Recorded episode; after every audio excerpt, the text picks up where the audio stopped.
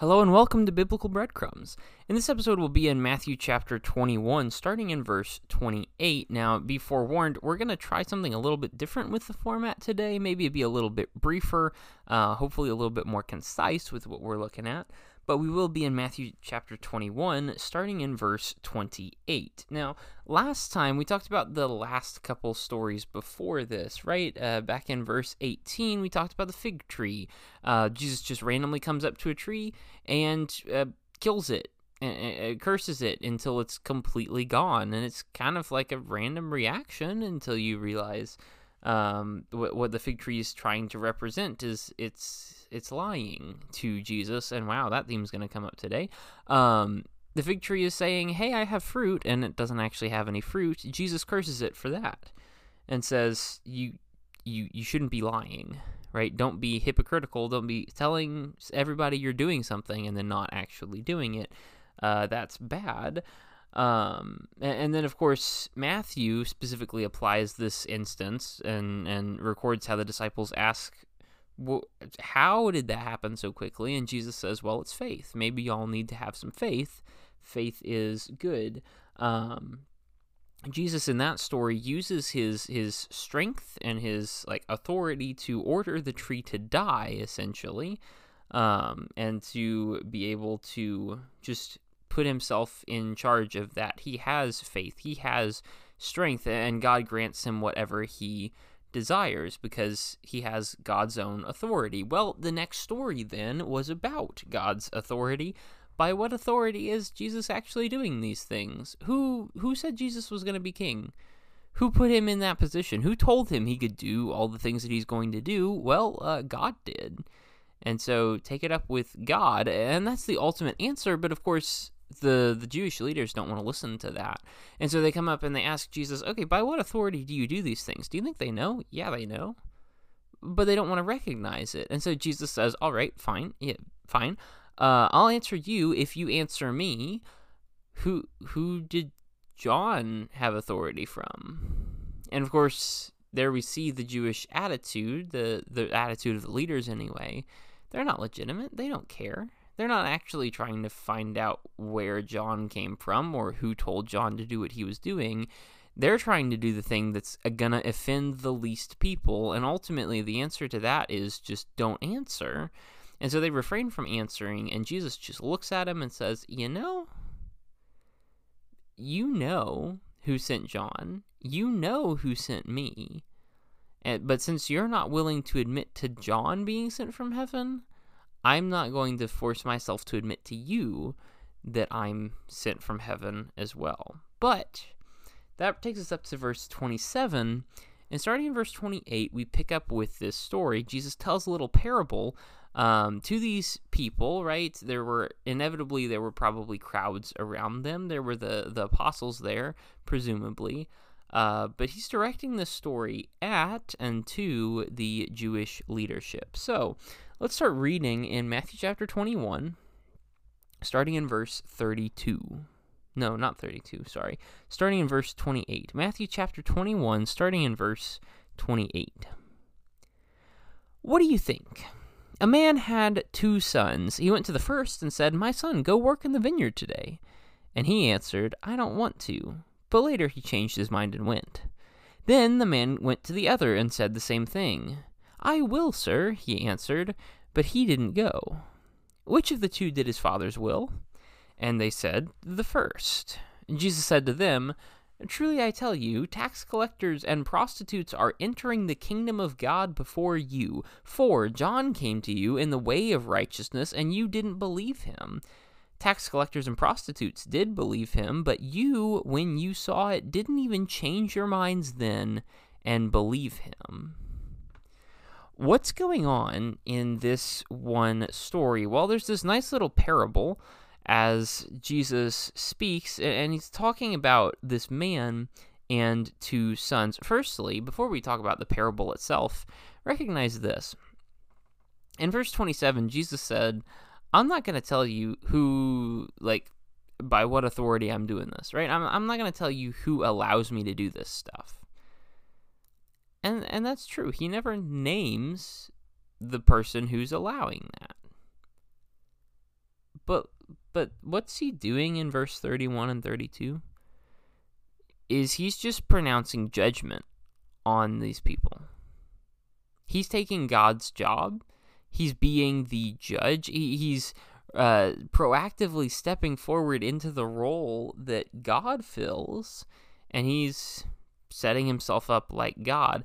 By what authority do you think Jesus is doing these things? And, and do you think that the Jewish leaders can tell? Because it's probably pretty obvious what Jesus is doing. Of course, they know who he is, they just don't want to accept it. And so, even though he says, I'm not going to specifically tell you by what authority I do these things, I will generically tell you by what authority I do these things, just in case you didn't know, even though all of them probably know at this point. But uh, anyway, look back at verse 28, right? This little story that's here. What do you think this man, this man has two sons? And so he goes to one of them and he says, Hey, uh, can you go work in the vineyard? And that son says, Nah, I don't want to. I don't think I will. I'm not, I'm not going to work in the vineyard today. And the father says, okay, and walks away. And the son then realizes, you know, maybe that was a rude thing to do. I'm not doing anything else with my time anyway. Oh, okay, fine. And so he goes and he actually does what his father had asked of him. Well, contrast that with the second guy, where where the uh, father comes into the second of his sons and says, "Hey, uh, would you mind working in the fields today?" And that son says, "Sure, I'd love to. There is nothing I would rather prefer than to ever do this." And then he realizes, uh, I don't really want to do that. And then he just quits and he doesn't show back up for the work he's actually supposed to do. So, uh, between these two, who ultimately did the right thing, who ultimately fulfilled the will of the Father. Right? The Father wanted them to go and work. One of them did go and work, even though he had a bumpy start, and one of them didn't go and work, even though he had a wonderful start. Firstly, uh, the position you start in does not determine who you are and, and who you end up as. So don't let your circumstances define who you are. No, be the man or the woman that God wants you to be, uh, and don't blame other people for that. But that's a whole a whole separate uh, side tangent that I could go off on there. Um, and so you have these two. One of them ends up being faithful. One of them ends up being not. And you notice that neither of these are optimal situations. Neither of the sons actually like follows through with what he said he was going to do well, that's not the best that it could be. Um, but hey, at least one of the sons actually obeyed. And in the end, one of the sons actually paid attention to the father and did what he asked. And so that son is going to be commended, even though he refused at first. He eventually came around, and the father will commend him for his efforts and for his work. Whereas the son, especially since you you volunteered to go and work, especially since you already essentially like signed that contract that you're gonna go do the work and then you decided to quit, there's gonna be so much worse punishment for him because he he acted like he was gonna dedicate to it. He kind of said he was gonna do all the right things, then didn't do any of them back to that hypocrisy issue from earlier, and maybe that should start reminding us of a familiar group of people we're talking about. Because remember, these verses are not addressed to the disciples or to the random crowds around, they're addressed to the Jewish leaders. And what Jesus ends up saying in verse 31 and 32 is Hey, Jewish leaders, y'all have volunteered really hard you want to do all this good stuff for God. You want to give so much to God. You want to dedicate yourselves fully to God. Congratulations. But you're not actually doing anything. You're saying all the right words and you're pretending all the right ways, but you're not actually doing all the right things. You're not doing any of the right things, actually. And so tax collectors who are traitors to their country and whores that you find out on the street. Um, those people turned away from God pretty obviously, and yet they're going to go to heaven first because they actually listened and turned around. Yes, they initially said, I don't care about God. I don't, I don't care about what the Father wants of me. I'm just going to walk away from it. Um, but ultimately, they turned around and they've become these good people. Whereas the Jewish leaders started off great. They said, hey, we're going to read the Bible this much. We're going to pray this much. We're going to organize church services or synagogue services in this way. Uh, and, and they do all this work for God only to look back at the end of it and realize they didn't actually do the work that God told them to do. They're just kind of doing stuff. And so, hey, are you the, the, the tax collector or are you the Pharisee? Because, um, well, the Pharisee and the tax collector, that's actually a famous, uh, relatively famous parable of itself in Luke 18. I think it's Luke 18. And, um, well, the tax collector was better there too. So maybe there's something to that idea that, uh, volunteering, right? Volunteering, putting yourself in the forefront doesn't actually always mean you're all that good. It c- could just mean you're in the most danger. So be careful, right? Don't ever take confidence in, or don't take too much confidence in who you are and how you act and how great you are. Uh, it's all about God. And just just live every day like you need Him, because guess what? You do. Um, and and of course, that's another side tangent I could get off on. But ultimately, they didn't. The, the the Jewish leaders did not accept John. The Jewish leaders did not accept Jesus, and so ultimately, they were the son who said, "Yeah, God, we we have all the uh, we have all the." the uh, prophecies and all the thought processes and all the background from the Old Testament. We will know when your son is coming, and then when the Son of God actually shows up, they say, well, he doesn't speak like we want him to, so he must not actually be the Son. And they're about to get rid of him rather rather permanently, or at least they're going to try to. Right? These are the people who said, Yeah, sure, we'll listen. And then when the time actually came around to act, they sure did anything but listen to God. So that brings us to our final point, kind of the, the overall practical use of this um, brief section. Yes, we're only going to do uh, we're only do doing one section here instead of the typical two, uh, and I'll explain that in a minute. But um, just one thought from these few verses. Look at verse thirty-two.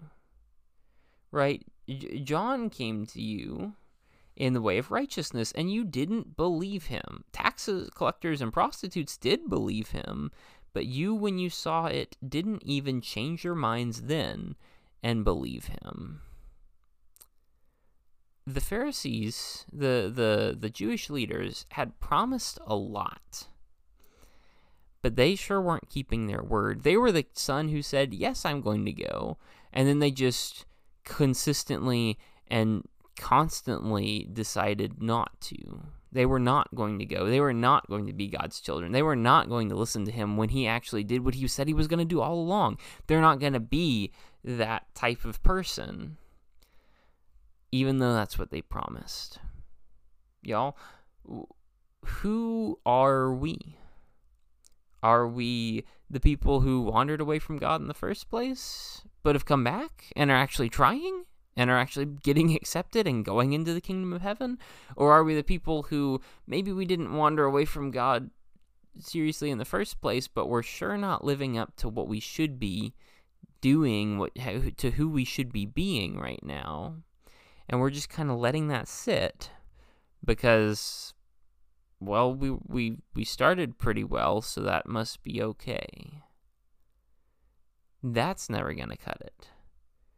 Don't be that kind of person. But instead, do what you said you would do. Right? You promised God allegiance. If you're if you're one of his children, you've promised him allegiance. Give it to him and live like it. Because that's what he requires. So, uh, are you actually going to do what you said you were going to do? Because you made promises. Uh, God expects you to keep them. That's the one idea from today and hopefully that makes some sense. So I hope that's helpful. I hope that's something good to think about. Now, this episode is a little bit shorter than normal. Um, that's probably a good thing.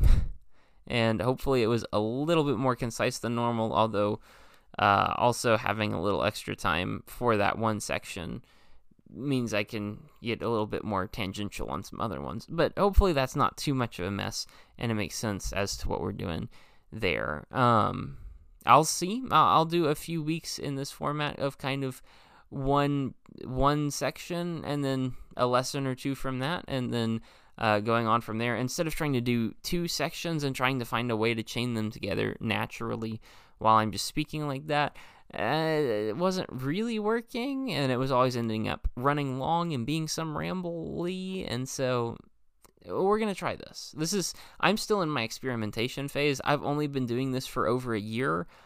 I'm trying to figure out how it works, and so please bear with me if this is better. Let me know, and over the next few weeks, just uh, try to check that out um, and see if that's any better for you. Then just uh, let me know, and I'd be glad to to keep it this way, or if the the other version is more effective, then just let me know about that, and I can totally switch back. Uh, whatever's helpful, just if you have an opinion, feel free to let me know about it. Uh, so again, I hope this is helpful. I hope this is something good to think about. Um, you've promised to God, keep your word to Him, and don't don't be the guy who promises and then ends up having lied about it because that's not going to be a very good thing in the end if you don't do the work that God has asked of you to do. That's our thought from today. Hopefully that's helpful. And I'll see you on the next episode of Biblical Breadcrumbs.